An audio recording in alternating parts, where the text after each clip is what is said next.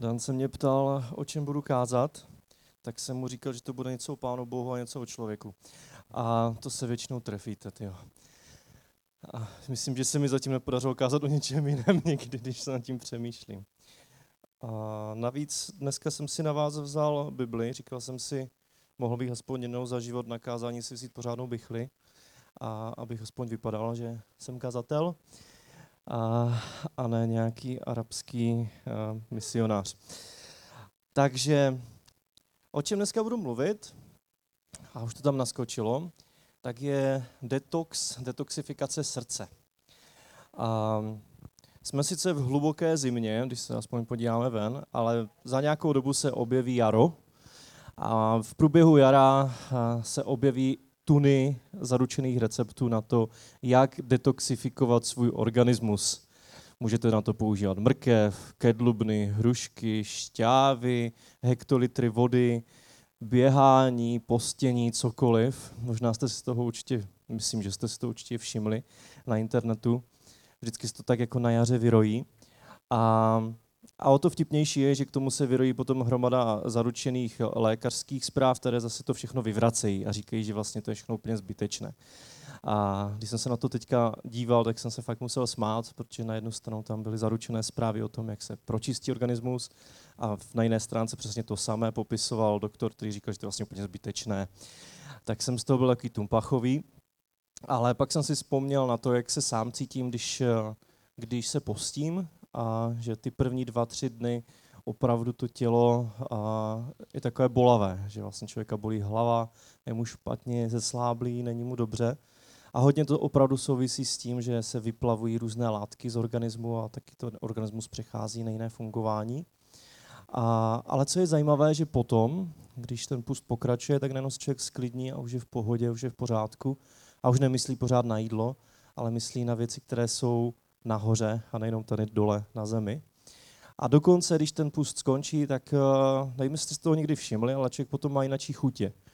A mě teda potom většinou úplně netankuje nějaký hamburger nebo nějaké sladké, ale, ale fakt ten organismus tak jako říká, že bych chtěl třeba i něco lehčího než normálně, než ty tuny tuku a cukru. A je to zajímavé, je to zajímavé, že organismus opravdu funguje tak, že se různé látky, které se nám dostávají do těla, tak se potřebují pročišťovat, dostávat ven. A složí nám k tomu spousta různých orgánů, které máme, ledviny, plíce, játra, kůže, střeva, všechno možné nám čistí, čistí ten organismus. A někdy se to začne zanášet různýma škodlivinama a je nutné to vyčistit. A já jsem si říkal, tak nebudu tady mluvit o doktorských věcech, protože tomu nerozumím, když jsem čistil něco jiného než svůj organismus.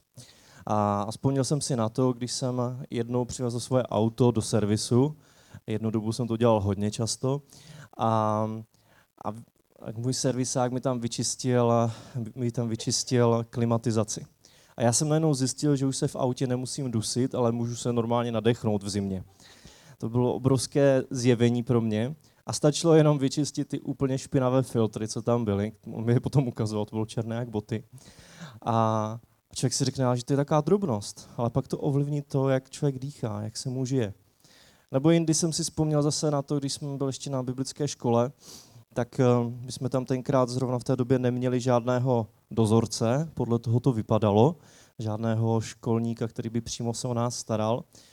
Takže vždycky jednou za tři měsíce jsme přišli k té ledničce a na začátku té ledničky prostě byly, bylo, byly věci, které se daly sníst. Těch tam nebylo moc, protože to studenti si vzájemně půjčovali od sebe.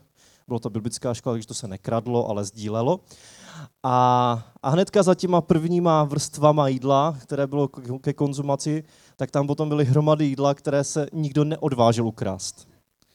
Protože už byly zelené, takové jako desetkrát rozmražené a pak zase smrzly. A úplně vzadu v ledničce byly věci, které tam byly totálně namrzlé. A my jsme vždycky jednou za tři, čtyři měsíce zjistili, že už nemáme kapacitu, kam dávat to poživatelné jídlo. Tak jsme udělali nálet, všechno jsme rozmrazili, co se dalo vyhodit, jsme vyhodili a ty desetkrát rozmražené rybí prsty, které pak zase zmrzly jsme, protože jsme byli chudí studenti, tak jsme si potom začali různýma kreativníma způsobama upravovat a znovu konzumovat. A, ale bylo to důležité, protože najednou po nějaké době se ta lednička prostě zanesla a bylo nutné udělat prostor. A stejně tak je to s našima životama, že se nám naše životy někdy zanesou věcma a když ji pravidelně nečistíme, tak najednou zjistíme, že vzadu v našem životě je něco totálně zamrzlého, stvrdlého, na povrchu víc se něco kazí, smrdí, hnije a možná úplně na vršku máme něco, co se dá jakž tak sníst. A pravděpodobně každý z vás někdy v životě si promazával počítač, mobil, aby mu fungoval rychleji, aby všechny ty soubory, které tam jsou, tak aby, a nejsou důležité, aby zmizely a místo toho jsme měli prostor pro nové čerstvé věci.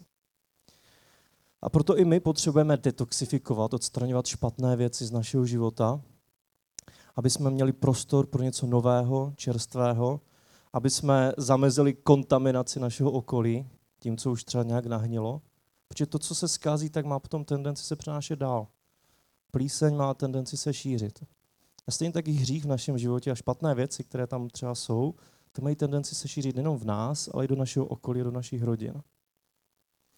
Potřebujeme tu detoxifikaci proto, aby jsme zvýšili kapacitu svoji, svoji sílu, svoji rychlost, stejně jako ten počítač, aby jsme získali nové chutě, aby jsme získali energii, pohodu, zdravý život.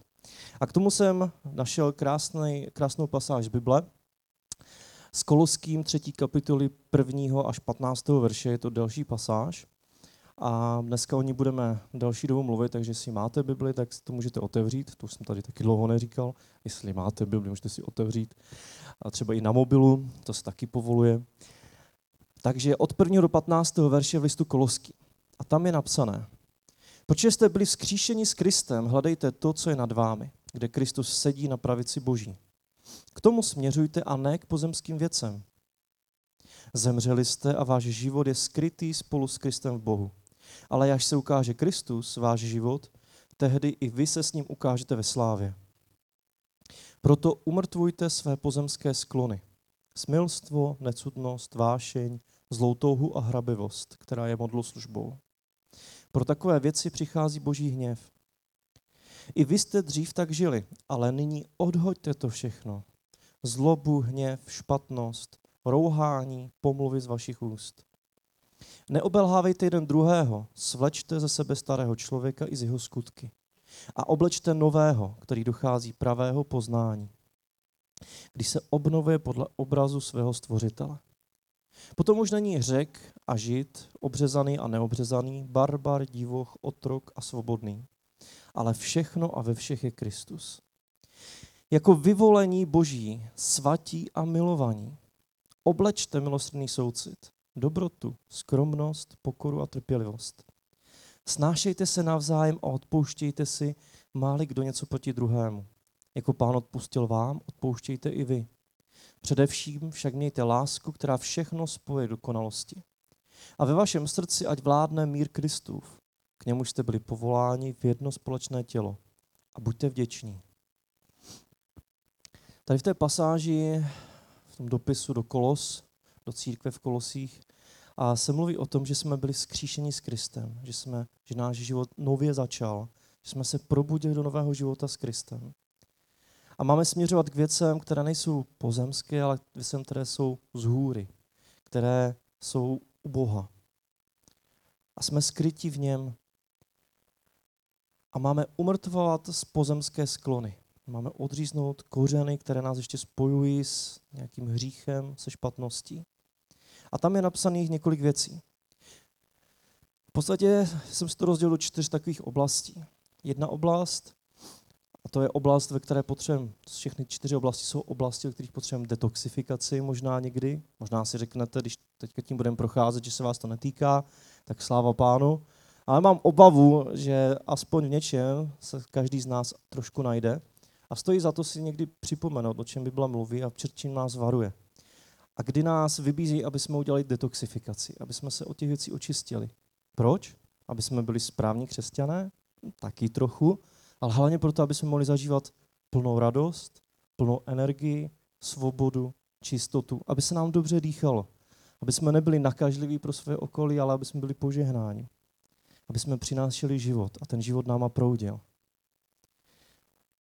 Takže jaké tady máme nějaké toxiny, na které si dát pozor? co je toxického, jedovatého. První oblast jsou sexuální hříchy. Je tu zmíněné smilstvo, nečistota, vášeň. Smilstvo, nebo jinak sexuální nevázanost, v řečtině porneia, od toho máme to slovo pornografie, tak hlavně znamenalo prostituci, obzvlášť ve Starém zákoně.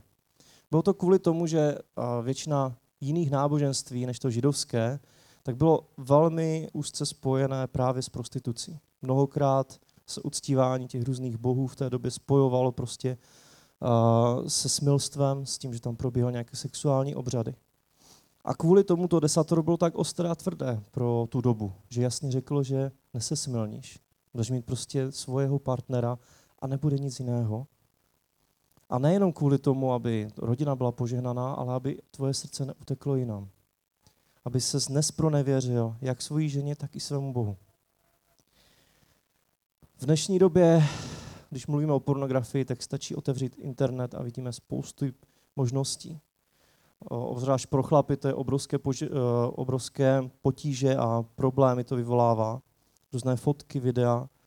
A možná pro ženy než větší problém je, že jsou nějaké představy. Mně se hrozně líbí film Kreslený v hlavě. A tam je vždycky taková scéna, kdy manželka se bojí se svým manželem a když chce vypnout a uklidnit se, tak si zapne svoji oblíbenou představu sexy španělského pilota letadla, který prostě španělský k ní hovoří a objímá ji a vede ji prostě tím prosluněným krajem a naproti ní sedí ten otrávený a zničený manžel, který v té chvíli zrovna myslí na hokej.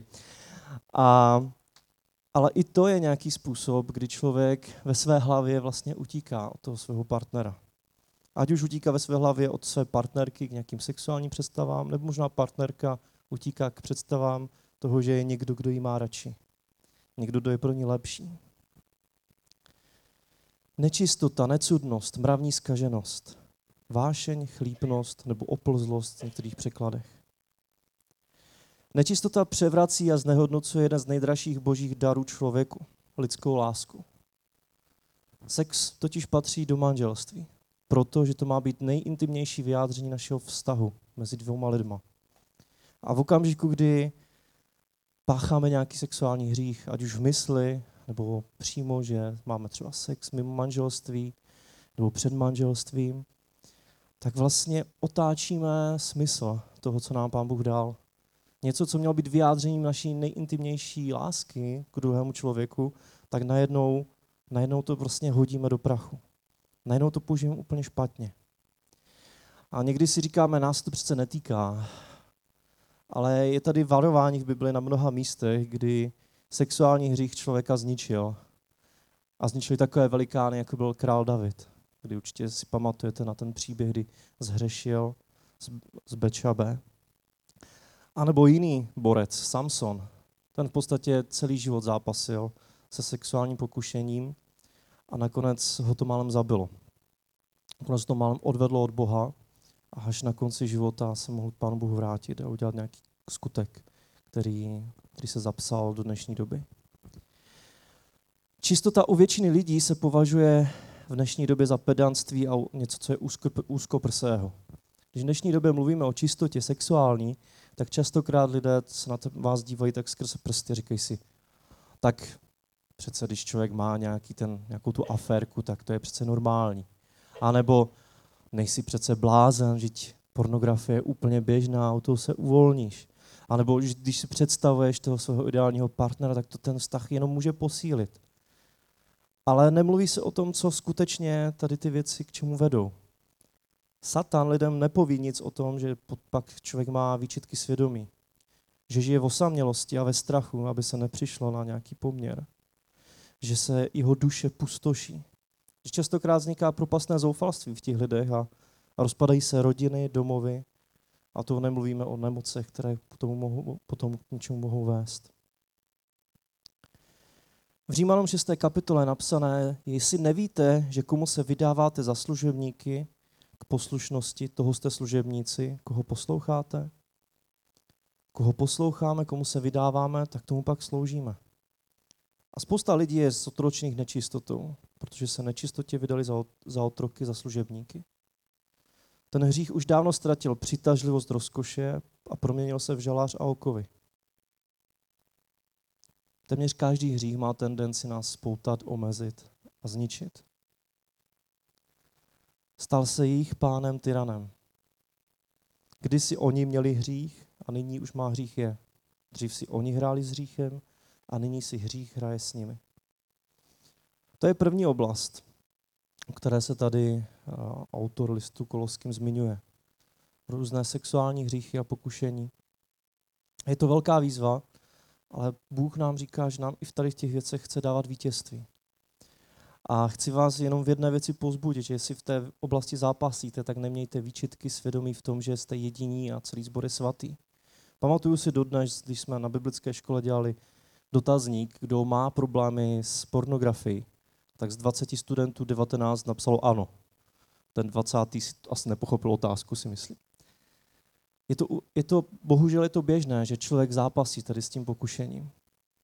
Nejste sami a můžete jít za někým jiným, s kým se můžete modlit, kdo vás může provázet, kdo vám může pomoct. Jeden z největších fíglů ďáblových v rámci sexuálního pokušení je to, že nás odřízne od ostatních a namluví nám, že ten problém je jenom tvůj. Všichni ostatní jsou svatí a odmítnou tě. Ale není to tak. Je to hřích jako spousta jiných hříchů a my potřebujeme přátelé, potřebujeme církev, aby nás, aby nám pomohla, aby se za nás modlili. Druhá oblast, o které se tam mluví, to tam možná není vidět, ale ten chlapík, co do sebe cpe, tak to není, to není nějaká utěrka, ale to jsou peníze, tak je hrabivost, chamtivost, lakomství, materialismus. Jidáš hnaný lakotou prodal Pána Ježíše za třicet stříbrných, ale poznal, že život bez Krista je život bez ceny. Lakomství hledá víc než prospěch vlastního života. Lakomství podvádí, kořistí, okrádá, loupí, pomlouvá a vraždí, aby uspokojilo své touhy. V Markovi osmé kapitole Ježíš říká, co prospěje člověku, kdyby všechen svět získal a své duši učinil škodu. A před nějakou dobou skupina turistů údajně cestovala údolím smrti v Kalifornii a našla tam kostru muže, který tam zemřel na nějakých písečných přesypech a křečovitě ve svých prstech svíral kus slídy. A ta slída muž na první pohled, když správně nějak vybělí, tak může trošku připomínat zlato. A toho oklamalo a omylem pokládal tu slídu za zlatou žílu. A na útržku papíru pod kostrou bylo napsáno, zemřel bohatý. Myslel si, že je bohatý, ale byl to jenom přelud. Ve skutečnosti zemřel jako chudý člověk hladem, opuštěný a osamocený. A takové bohatství, které je získané lakomstvím a klame člověka, tak nakonec způsobuje, že člověk bohatý jenom ve svých vlastních představách, ale ve skutečnosti je chudý. Jestliže máme jenom peníze a nic víc, tak jsme ve skutečnosti velmi chudí lidé. Hrabivost, chamtivost, materialismus. Kdy člověk je zaměřený jenom na to, co může dostat tady na zemi. Kdy to je jeho cíl. Kariéra, úspěch, peníze. A není nic špatného na penězích, pokud je člověk dobrým správcem, ale láska k penězům je velmi špatná, velmi nebezpečná. To bylo v té první pasáži. Umrtvujte své pozemské sklony. Smilstvo, necudnost, vášeň, zlou touhu, hrabivost, která je modloslužbou. Pro takové věci přichází boží hněv. I vy jste dřív tak žili. Je zajímavé, že tady pisatel mluví o tom, že už by to měla být naše minulost.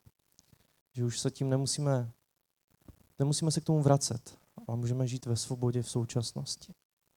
A odhoďte to všechno. A mluví se tam dál. Zlobu, hněv, špatnost, rouhání, pomluvy z vašich úst. Tam jsem si to rozdělil zase na dvě části. První, která mluví o zlobě a zuřivosti, hněvu. Jinak se tam třeba mluví o hněvu, o vzteku, o nenávisti. V Matoušovi se mluví v páté kapitole, kde Ježíš říká, já vám pravím, že každý, kdo se hněvá na svého bratra bez příčiny, musí trpět soud. A kdo by řekl blázne, musí strpět pekelný oheň. Dokonce moudrý Šalamoun v přísloví říká, lepší je být spozdilý, pomalý k hněvu, než silný rek, než silný hrdina. A kdo panuje nad svou myslí, tak je lepší než ten, kdo dobyl veliká opevněná města. Lepší je být pomalý k hněvu, než silný hrdina. A kdo panuje nad svou myslí, je lepší než ten, kdo dobyl velká města. A u Jakuba se vlastně říká něco podobného. A tak, moji bratři, ať je každý člověk rychlý ke slyšení, ke slyšení, ale pomalý k mluvení, pomalý k hněvu. Hněv často bývá překážkou nějakého našeho křesťanského svědectví, aby jsme lidem ukázali na naši víru. A Billy Graham vypráví příběh o jedné paní, sestře v Kristu, která velmi toužila, aby jí manžel našel Krista. A jednoho dne se o tom bavila se svým, se svým a, kazatelem. A Billy Graham. To asi nemusíš překládat. A prostě je příběh. A, a ten muž teda se nakonec jednou setkal s tím kazatelem a, a muž vypráví tomu kazateli. No vlastně nejsem člověk nenáboženský, ale jestli křesťanství ze mě má udělat člověk tak vzteklého, popudlivého, jako je moje manželka, pak s takovou vírou nechci mít nic společného. A kazatel potom šel k té paní z církve na slovíčko a přesně jí zopakoval to, co jí řekl jí manžel. A ta si dokonce ani neuvědomovala, že tak špatně ovládá svoji podrážděnost a bylo jí toho líto. Společně s kazatelem poklekla a vylila své srdce Bohu. A za několik dní potom šel manžel lovit ryby. A když se vrátil domů s udicí, kterou měl na rameně, tak nešťastnou náhodou shodil nějakou krásnou vázu, která se okamžitě rozbila. A ten manžel, když uslyšel ten třeskot, tak se chudák úplně, úplně tak jako schoulil a očekával, že jeho manželka na něho zase začne ječet. A zajímalo by mě, v jakém manželství ti dva žili, když manžel měl takovou automatickou reakci, ale prý se to tak stalo. A ten manžel pak byl úplně překvapený, když viděl, že se jeho žena usmívá. A slyšel, jak říká, netrap se proto. Takové věci se stávají i v těch nejlepších rodinách. A manžel na to kůlí oči a říká, chceš mi tím říct, že se na mě nehněváš tak jako obvykle? Ne, naprosto ne. Moje hněvivost, můj hněv už náleží minulosti. Je mi to líto. A po několika týdnech, když manžel uviděl takovou změnu, tak dokonce uvěřil. A je to pravda, že hněv někdy může být velkou překážkou v, naší, v našem svědectví, v tom, jak mluvíme s lidmi o Bohu a pak se někde vytočíme a začneme nadávat na auta, které nás předjíždějí, na děti, které nás zlobí. Takže i hněv je něco, s čím musíme pracovat.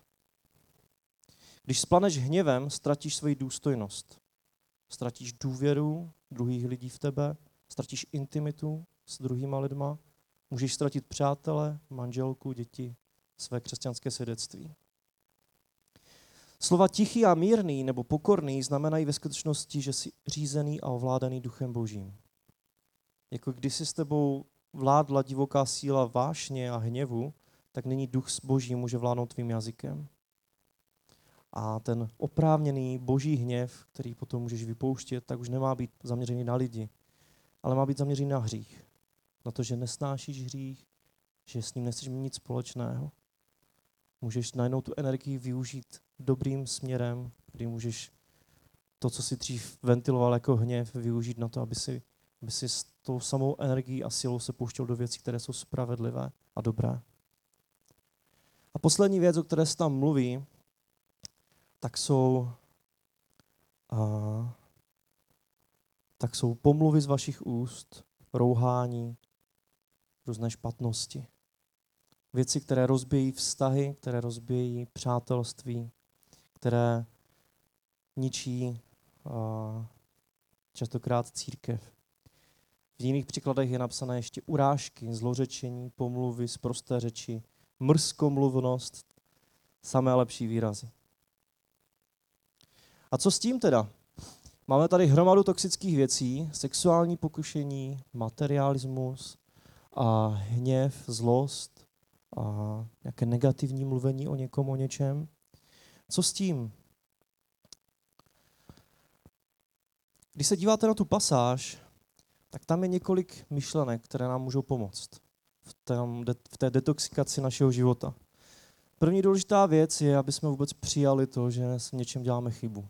Do té doby, dokud člověk nevidí, že v něčem dělá chybu, tak těžko, těžko to bude řešit. Základem je věřit v to, že Bůh za všechno zemřel na kříži. Musíme věřit v završené Kristovo dílo. Umrtvit nebo odseknout kořeny, které nás spojují s hříchem. Ten obraz té smrti starého člověka je strašně hezký v tom, že je definitivní. Když jsme uvěřili v Ježíše Krista jako našeho Pána a Spasitele, tak se definitivně něco změnilo. Najednou jsme dostali nové srdce. Najednou jsme dostali novou vnitřní identitu. Najednou jsme se stali někým jiným. Najednou už hřích není to, po čem přirozeně prahneme, ale už je to něco, s čím se dokážeme vyrovnat. Najednou máme jiné touhy. A to nám pomáhá, aby jsme mohli žít v svobodě a získali pokoj a odstup od věcí. Znamená to taky přijmout tu boží lásku. Láska je totiž tvořivá a neodsuzuje, neposuzuje druhé. Častokrát lidé dělají to, obzvlášť hlavně v církvi, že když mají takový seznam věcí, které jsou špatné a s kterými by měli bojovat, tak místo toho, aby to postavili jako zrcadlo před sebe, tak to vezmou jako reflektor a svítí tím do očí druhým. Teď jsem tady četl o hněvu. Ha, ha, ha, co jsi mi to teď před týdnem říkal a byl si u toho naštvaný? Teď jsem tady četl o sexuálním pokušení. Jak to, že čteš tady tu knížku, že tam se něco takového objevilo? Ale já věřím tomu, že v první řadě jsme povoláni tomu, aby jsme si dali dohromady svůj život. Aby jsme tohle z toho vzali jako zrcadlo a dívali se na sebe. A řešili s Bohem svůj život, svoje problémy. A co je krásné, že se můžeme postavit na tu boží lásku, která je tvořivá. Která nejenom nám ukáže problém, ale ukáže nám i, jakým způsobem se to dá vyřešit. Co mám konkrétně udělat? Že Pán Bůh nás touží vést a chce, aby jsme neodsuzovali druhé, ale naopak jim pomáhali. Aby když uvidíme hřích ve svém životě, tak aby jsme pak nebyli pyšní a arrogantní vůči druhým, ale naopak byli těma, kdo pomůžou, kdo mají trpělivost, kdo mají soucit. Skutečné pokání vede k tomu, že máme soucit s druhýma lidma. Že se to odplaví naši pýchu. A poslední obraz, který tam Pavel používá, tak je to, že máme odložit hřích a obléct něco nového. A mi se to hrozně moc líbí, protože když máme něco si vysléknout a obléknout, tak to vlastně není nic těžkého. Nebo jste dneska strávili tři hodiny tím, že jste si oblikali kabát? Někdo možná jo, protože vybral z třiceti kabátů, ale ten samotný akt toho oblečení kabátu pro nás je automatický. Je pravda, že když jsou děti malé, tak se to musí naučit. Zápasí s těma knoflíkama, s tím zipem. A i my možná se musíme naučit ten základní, ten základní rituál, ten základní způsob, jak se obléct, že to je velmi jednoduché. Když se to naučíme, tak už pak na to vůbec nemusíme myslet. Když se naučíme činit pokání, když se naučíme přicházet k Bohu a říct, Pane Bože, tohle to jsem zase udělal blbě, prosím tě, odpusť mi. A přijmout to, že Pán Bůh nám sám přijímá, tak najednou je to snadné něco vysléct a obléct něco nového. Protože křesťan, skutečný křesťan, už nedělá hříchy, protože by musel je dělat, ale spíše dělá ze, ze setrvačnosti, z pošetilosti, hlouposti, možná z nedočkavosti, ale už to není jeho přirozenost. A co je krásné, tak v první Janově, první kapitola, devátém verši, můžeme číst, jestliže pak budeme vyznávat své hříchy, Bůh je věrný a spravedlivý, aby nám hříchy odpustil a očistil nás od veškeré nepravosti. Když vyznáváme své hříchy, Bůh je věrný a spravedlivý a odpouští.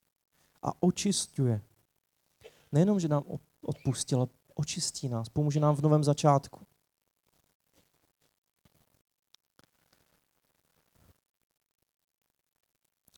Co je naposledy napsané, máme obléct. Máme obléct milosrdný soucit, dobrotu, skromnost, trpělivost, schopnost snášet druhé, odpouštět a milovat. To je to, co nám Pán Bůh místo, místo těch starých toxinů chce dát. A já to zakončím tím, že přečtu znova tu pasáž v jiném překladu a můžeme nad tím ještě chvilku přemýšlet.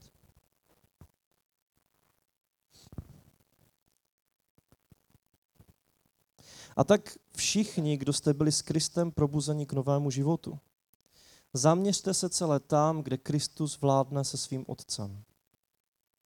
To ať vás zaměstnává a ne pozemské starosti. Svoje já jste nechali zemřít a to, co nyní žije, má v ruce Kristus. Jste tedy v rukou Božích, i když to navenek není vidět. Až Ježíš přijde na zem viditelně, tato skrytá skutečnost se zaskví před zraky všech. Odsekněte proto všechny kořeny, které vás dosud spojují s hříchem.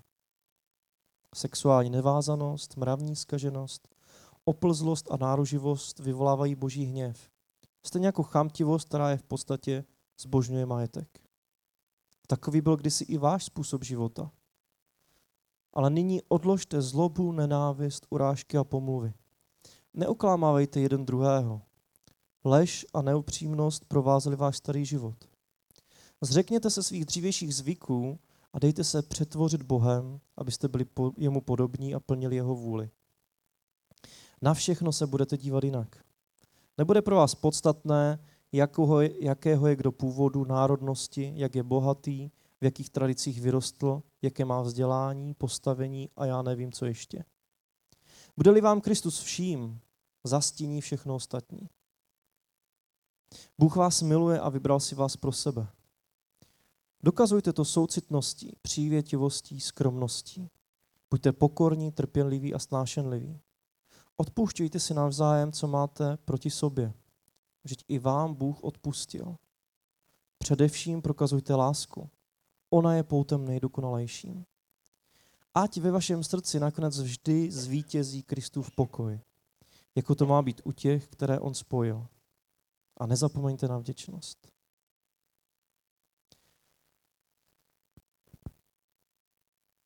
Jestli jsi všiml, všimla něčeho, v čem třeba Duch Svatý ti ukazuje, že máš potřebu udělat změnu z těch čtyř oblastí, tak se půjdeme teď modlit. Mám pro vás jenom ještě jednu myšlenku. Duch Svatý, když usvědčuje, tak vede k nápravě, k novému životu, k odpuštění. Ďábel, když člověka znejšťuje, tak vede jenom do smrti, do samoty a do útěku. Když Duch Svatý vás bude usvědčovat z něčeho, tak to má vést k životu. Nenechávejte se ďáblem schytit do, do nějakých lží o tom, že jste špatní a zlí lidé. V Kristu je každý nové stvoření. V Kristu máme sílu a moc k novému začátku. Pane Ježíši, já ti moc děkuju za to, že, že ty chceš pročišťovat naše srdce. Že ty sám chceš dělat ten detox našich srdcí. A to ne proto, aby jsme se pak chlubili, ne proto, že je to povinnost, ale protože chceš, aby jsme mohli fungovat naplno. Aby místa, které jsou ucpané něčím špatným, zlým, hříchem, aby mohly být pročištěné a místo toho tam mohl přijít tvůj život, tvůj pokoj, tvoje radost. Já ti děkuju za to, že ty to s náma myslíš dobře. A když nás vedeš k pokání, tak proto, aby jsme ti mohli být blíž. Aby jsme mohli být světlem, solí, povzbuzením. Tak prosím, mluv teď ke každému z nás. Jestli máme nějakou oblast, ve které potřebujeme se posunout, změnit, tak nám ty sám ukáž, dej nám sílu k tomu, aby jsme v tom mohli začít vítězit, aby jsme v tom mohli začít vyhrávat, aby se náš život změnil, abychom si oblékli to nové, co si nám dal. A to staré jsme mohli ze sebe shodit jako starý kabát.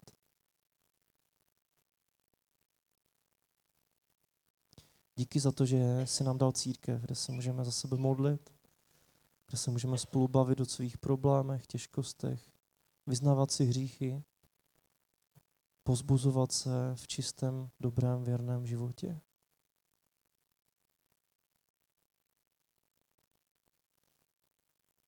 Tak jsem ti to moc děšný, drahý Pane. Když činíme pokání, když se ti omluvíme, tak ty přicházíš, odpouštíš, zapomínáš a dáváš sílu k novému čistému životu. I kdyby to bylo sedmdesáté, sedmé, sedmé, tak ty znovu a znovu přijdeš, odpustíš. A miluješ nás a nadíváš se na nás skrz prsty. Ať už jsme jakýkoliv, ať už zápasíme s čímkoliv. Díky ti za to, králi. A já mám k tomu ještě takovou jednu výzvu. Možná jste tady úplně noví, možná jste tady poprvé nebo po několikáté. A přemýšlíte nad křesťanstvím, ale ještě jste se s Kristem nesetkali. A říkáte si, pořád zápasím a pořád nevidím tu cestu dál. Podstatou té pasáže, kterou jsme si tady četli z Bible, je, že jsme se znovu narodili. Že jsme se probudili k životu s Bohem. To znamená, že jsme dovolili Pánu Bohu, aby přišel do našeho života. Poprosili jsme ho o to, aby nám odpustil to špatné, co jsme dělali, že jsme žili bez něj. A dali mu prostor k tomu, aby on sám začal vládnout, jednat a proměňovat naše životy. A pokud tady jsi a přemýšlíš nad tím a říkáš si, takového Boha bych chtěl poznat, to bych chtěl zakusit, tak se můžeš se mnou teďka modlit potichu. A klidně v duchu zopakovat slova, které já budu říkat Pánu Bohu. Pane Bože, prosím, odpusť mi, že jsem žil život bez tebe. Odpusť mi špatné, zlé věci, které jsem dělal v životě. A dej mi nový začátek, prosím. Díky, že Ježíš Kristus umíral na kříži, abych já mohl mít nový, plný život. Chci tě následovat, chci za tebou jít, chci, aby ty si mě vedl a proměňoval můj život do této chvíle. O to tě prosím, protože vím, že tě potřebuju. A díky, že mě teď slyšíš. Amen.